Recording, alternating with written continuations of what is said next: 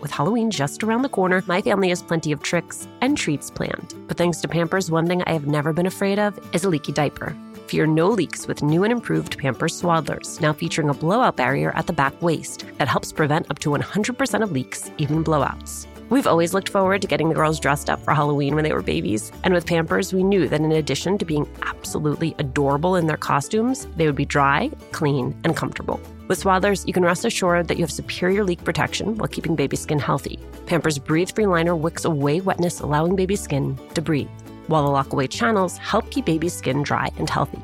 Pampers Swaddlers are dermatologist approved by the Skin Health Alliance, hypoallergenic, and free of parabens and latex. Pampers Swaddlers are available in sizes newborn to size 8 and now feature designs with the newest animal characters, Shiloh the elephant and Freddie the duck. For trusted protection, trust Pampers, the number one pediatrician recommended brand. Download the Pampers Club app today and earn Pampers Cash. Redeem your Pampers Cash for exclusive Pampers coupon savings and rewards a little update on our March 27th live recording of Latina to Latina. You did it. You sold out our early bird tickets. Thank you, thank you, thank you. There is still time to grab your regular tickets while they last. Again, the details. We are partnering with our friends at Poderistas to bring you a conversation with New York Times bestselling author Xochitl Gonzalez. It is happening at the William Vale in Brooklyn on March 27th. You can find the link to purchase tickets on our Instagram page at Latina to Latina or online at Alicia Menendez XO. I cannot wait to see you.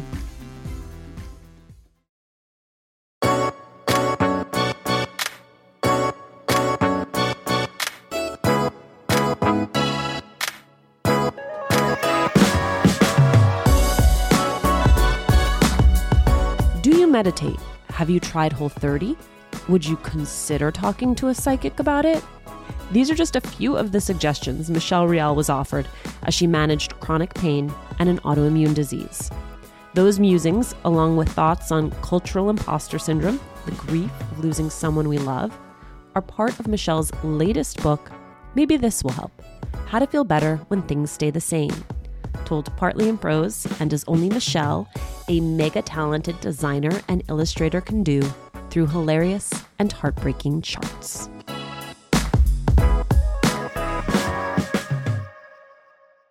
Michelle, you open your book by writing, I'm the absolute first person to tell you to go to the doctor if you have any type of body pain. How did you become that person? Chronic pain does that to you. If you have no idea that if you have an injury and like you just don't do anything about it, it might just stay with you forever. I had no idea. And so the thing is, I went to a yoga class and I was yoga beginner. And this was people who have been doing it a long time. And I just was like, oh, this is what yoga is. And so I tried to do a headstand and the teacher lifted me into it. And then I just feel like I just blacked out. Like nothing happened. I just remember thinking like, okay, that's enough. And then 24 hours later, I just couldn't move. And then after that, I just had so much work to do that I couldn't address it. I just working with a heating pad on and I didn't have good insurance at the time because it was full-time freelance. I was doing Groupons for healthcare. So I was kind of had no idea what I was doing. And then it just didn't go away. The pain just didn't go away. And how long did it take you to actually get a diagnosis? I got all kinds of diagnoses, I guess you would say. I got a diagnosis at a physical therapy place. They said it was just a trap strain and like looking back i think they had me doing the wrong exercises for it. I went to groupon chiropractor. They said like oh this is something with your tailbone. Somebody else would say like oh it's trauma like mental trauma. It's actually not even related to your body. You know i was just trying all these different groupons and seeing what they would tell me. I also didn't realize i had celiac disease. I didn't realize like one doctor thought I had chronic Lyme. So it's like all these things, like autoimmune diseases, can create sensitivity and inflammation and just like poking around trying to find with minimal. I had like catastrophic insurance, but eventually I would get a neck MRI. So I think I have the diagnosis now. I mean, I still don't really. Because you think once you have a diagnosis, you could just say, like, okay, I can fix it. but. Which I tee up all these stories because this is now the premise of your book, which is then people, in the interest of trying to be helpful, try to share every remedy that has worked for them or their mom or their neighbor. And it actually has the effect of making you feel worse, it seems, a lot of the time. Yeah. And even knowing that I do it too. It's so hard. We want to be helpful. It's like a, I've had so many people tell me something is life changing and it works. And then I go and I feel this resentment like, oh, I just spent so much money trying that. it didn't work. At the same time that you have dealt with all of this, your dad starts to express that he himself is in pain. And of course, you're having this experience. Your immediate response is you have to go see a doctor, but he resists. Mm-hmm. He says, I just got my physical or something like that. And he said, My numbers are perfect. It's fine. And he's like one to work through pain. He's one to work all the time. And I just said, like, have you gotten an MRI? That was my magic thing at the moment. Like, you need an MRI because what if it doesn't go away? What if it's something bigger? And it was something bigger. yeah. He got diagnosed with stage four lung cancer. It's also then that your stories in this regard intersect, which is you're doing these cross country flights, which like wreck you even if you don't have chronic pain. And then very often, even though you're there to help, you end up in pain yourself, which feels like such an emotionally fraught experience. Yeah, it feels like I'm there to be helpful. And then I'm just like, my mom's bringing me snacks as she does. I imagine many people feel that way when they go home to quote unquote help their parents. They just end up being the child. I also love the reference to your mom bringing you fruit and hot tea because that really is a. I'm like, I'm just surprised she didn't do Vicks VapoRub and then you would have been all set. Vaporu. Yeah. There's one chart in the book that is kind of about who gets care, the patient, who needs care, and it's the patient and the caretaker or the caregiver. You always overlook that person, which is my mom in in this case. It's a lot about her doing everything for both of us. And she's even kind of like a minor character in the book. It's all about me and my dad, basically. And without her, we'd be in bad shape. And then with your dad, his his diagnosis originally comes back. They say he probably has about six months to live. He gets four years mm-hmm. on top of that, and that entire time mm-hmm. is spent in that back and forth that so many of us know of should we hang on to the hope of the fact that this has gone on longer than we ever thought was possible or do we manage our expectations and in as much as maybe this will help is about pain it's about grief and the things that people suggest to us for our grief and how we manage our grief. And I wonder there too if any of the things that people put in front of you actually made you feel any better. One of those phrases that I started seeing a lot, this is after he died, but may their memory be a blessing, something like that. Like, may you have nice memories with them. And I find that to be the most helpful thing to say to me at least, because some people don't have good memories with their family. So it's that thing of like, may you reminisce sweetly. People are always just trying to be helpful, even if it doesn't help. That's one thing to think about. Like, oh, sweetie, like that's not helpful, but thank you. When my babies were going through their exploration stage, I had so much to worry about falling over, bumping heads. What did she just put in her mouth? The list was endless. But when they were in Pampers Swaddlers, I knew I never had to worry about a leaky diaper. Swaddlers are great for both baby and mommy. They keep your baby's skin healthy and dry with Pampers Breathe Free Liner, which wicks away wetness, allowing your baby's skin to breathe. Swaddlers have always given me peace of mind knowing that diaper rash and leaky diapers were not in our future. There's also the blowout barrier at the back waist to help prevent up to 100% of leaks, even blowouts. Pampers Swaddlers are dermatologist approved by the Skin Health Alliance, hypoallergenic and free of parabens and latex. Your baby deserves that. And they're available in a wide range of sizes from newborn to size 8, and now feature designs with the newest animal characters Shiloh the elephant and Freddie the duck. Having a diaper you can depend on is important, and it's why I have always loved Pampers, the number one pediatrician recommended brand. Download the Pampers Club app today to start earning rewards with every diapers and wipes purchase. Not to mention, get great parenting content with Pampers Club. Hi, Latina to Latina listeners. It's Brenda from Tamarindo Podcast. And if you love Latina to Latina, then we know that you're going to love Tamarindo Podcast. And if you're in the LA area and can't make it to the Latina to Latina live event, we'd like to invite you to our event on March 28th at 6:30 p.m. We're hosting Amigas Blossoming, a night of celebrating and cultivating blossoming friendships. This will be in Highland Park, and all the details to RSVP for free are at tamarindopodcast.com forward slash events. Hey, Red, what are you up to? Just making sure all the M&M's gifts are wrapped and the ball's filled.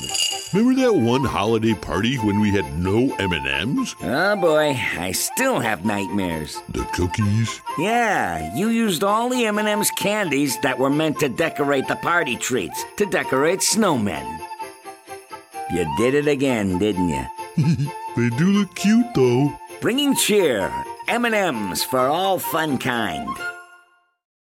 Michelle, I know you primarily as a designer and an illustrator, but the prose in this book is so beautiful. You write about about that sort of shame of feeling like your family is too loud or too much and it's your family who needs to change to fit in and then you flip the page and the next chart is so appropriately titled, Sometimes Trying to Fit In Will Only Hurt You Later, which is oddly enough a hilarious chart about tweezing your eyebrows. How did trying to fit in, how did policing your parents show up? And then how did it hurt you later? Definitely um, hurt them in ways I probably don't even understand or realize. My parents immigrated from Venezuela my mom's family is from there. My dad grew up in Venezuela, but his family was originally from the Canary Islands. They got exiled. My grandfather went to what they would call a concentration camp. They were kicked out of Spain slash Canary Islands, ended up in Venezuela, and then eventually my parents came to the United States together. So I grew up in the South, and I just felt like I could sense this feeling of like oh, you're this assimilated child, or like you don't look any different than we do. You don't have an accent. You're almost the authority to your parents. And so we're going to treat you differently. We're going to like ask you the question, whether or not I am imagining that. But I felt this pressure that they just were not welcome and that I would also reinforce that by not wanting them to come places, by telling them not to come to the performance at school things like that. Looking back, it's really sad and embarrassing. And it also gives me like a, okay, I don't belong to this culture because I did that. Like the embarrassment and the shunning and like pretending not even to know Spanish in Spanish class. Maybe that I don't deserve to partake now. I think when it comes to Latinas, most of us are raised and acculturated to care for others before we care for ourselves. The opposite of put your oxygen mask on first before you care for others. And I wonder what your own experience has taught you about the limits or the dangers of that approach to pain and to health. I always put strangers first. I don't feel like I look Latina. As this child, feeling like people like I'm passing or or just they don't see this. They're willing to tell you things that they think about Latinos. But large. Uh-huh. Right. It's almost like you're in on the conversation when they don't know that you're listening. And so you get this feeling of, oh, I need to tone myself down in certain ways or to please these people. I'm people pleasing by changing to fit in. So that's like a way of putting others first. You're people pleasing by changing who you are mm. to appease the people who don't like you. You're whitewashing yourself. Yeah. So I was hella whitewashing myself, pretended not to know Spanish, but the teacher was friends with my mom. She's like, Why is your daughter pretending? Why is she saying it like frijoles? you know? And I don't know if that comes from having like a difficult parent My dad had a very explosive personality, fearing that people don't accept your culture or both. My answer to everything these days is all of the above. So, yes. Yeah, totally. How did all of this become part of your work?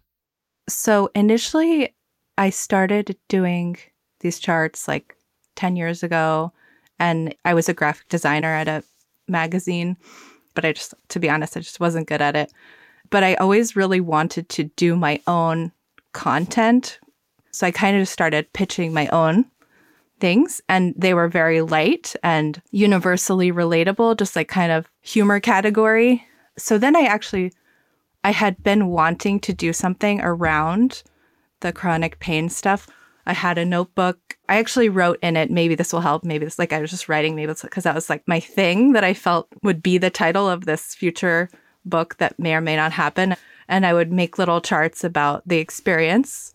I had left my job actually making like silly, funny charts. That was at BuzzFeed because I had wanted to focus on healing. That's like a thing you'll hear people with chronic illnesses or chronic pain say they'll like try to quit a thing so they can focus on it because they kind of feel like maybe if I rest, maybe if I try this starting over thing, maybe I can manage it a little better. Like if I'm not aggravating it every single day, it won't create this vicious cycle. So I did that thing. I started over.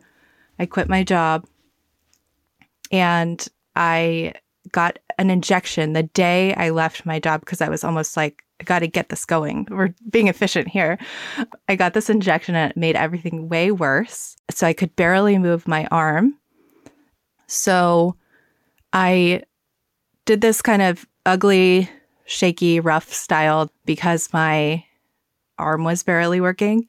And I started off doing these chronic pain related charts and it felt so depressing. So I started doing funnier ones. I started doing basic, just life ones. And that's how I came into doing my first book.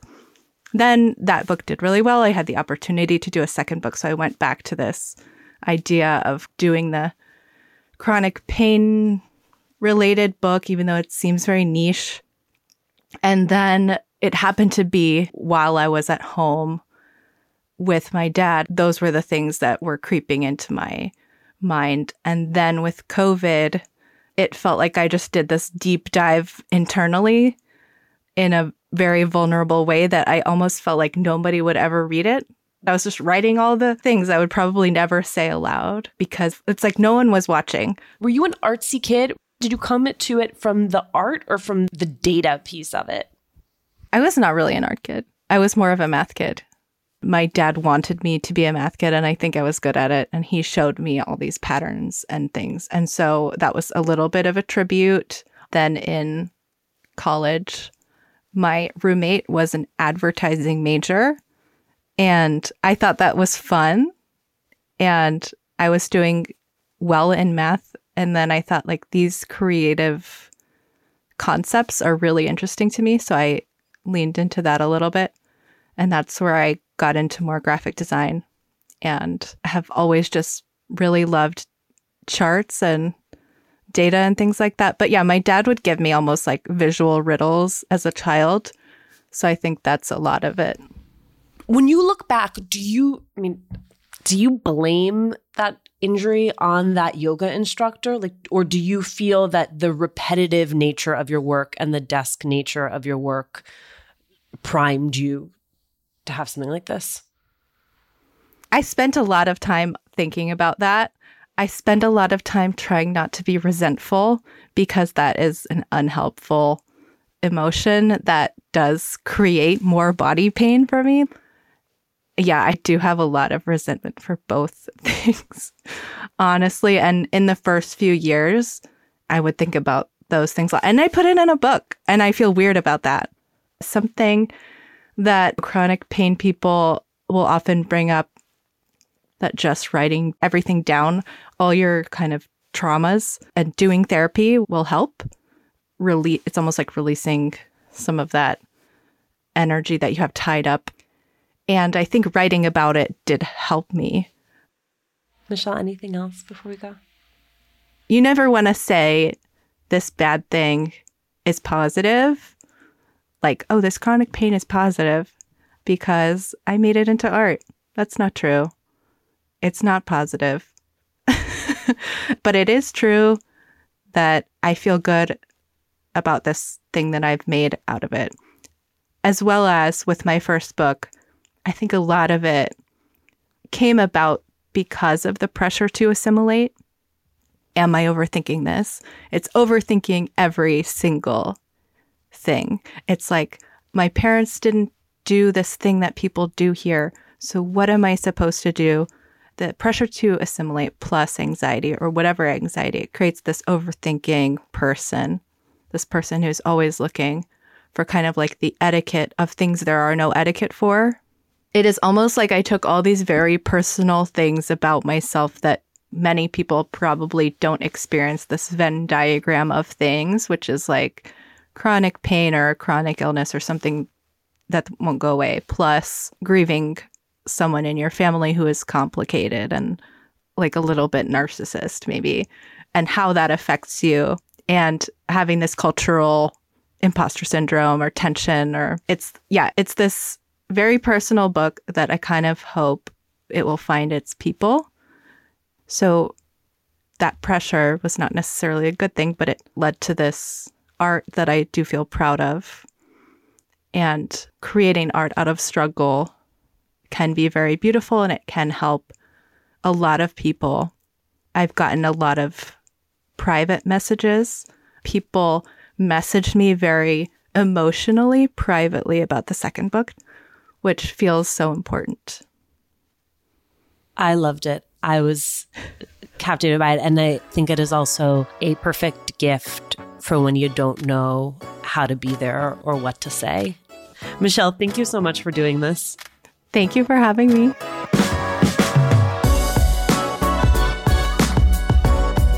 Thanks for listening. Latina to Latina is executive produced and owned by Juleyka Lantigua and me, Alicia Menendez. Paulina Velasco is our producer. Stephen Colon mixed this episode. Manuela Bedoya is our marketing lead. We love hearing from you. It makes our day. Email us at hola at latinatolatina.com. Slide into our DMs on Instagram. Tweet us at Latina to Latina. Check out our merchandise at latinatolatina.com slash shop. And remember, please, to subscribe or follow us on Radio Public, Apple Podcasts, Google Podcasts, Goodpods, wherever you are listening right now.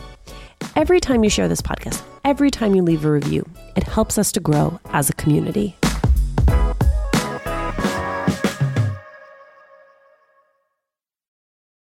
A little update on our March 27th live recording of Latina to Latina. You did it. You sold out our early bird tickets. Thank you, thank you, thank you. There is still time to grab your regular tickets while they last. Again, the details. We are partnering with our friends at Poderistas to bring you a conversation with New York Times bestselling author Xochitl Gonzalez. It is happening at the William Vale in Brooklyn on March 27th. You can find the link to purchase tickets on our Instagram page at Latina to Latina or online at Alicia Menendez XO. I cannot wait to see you.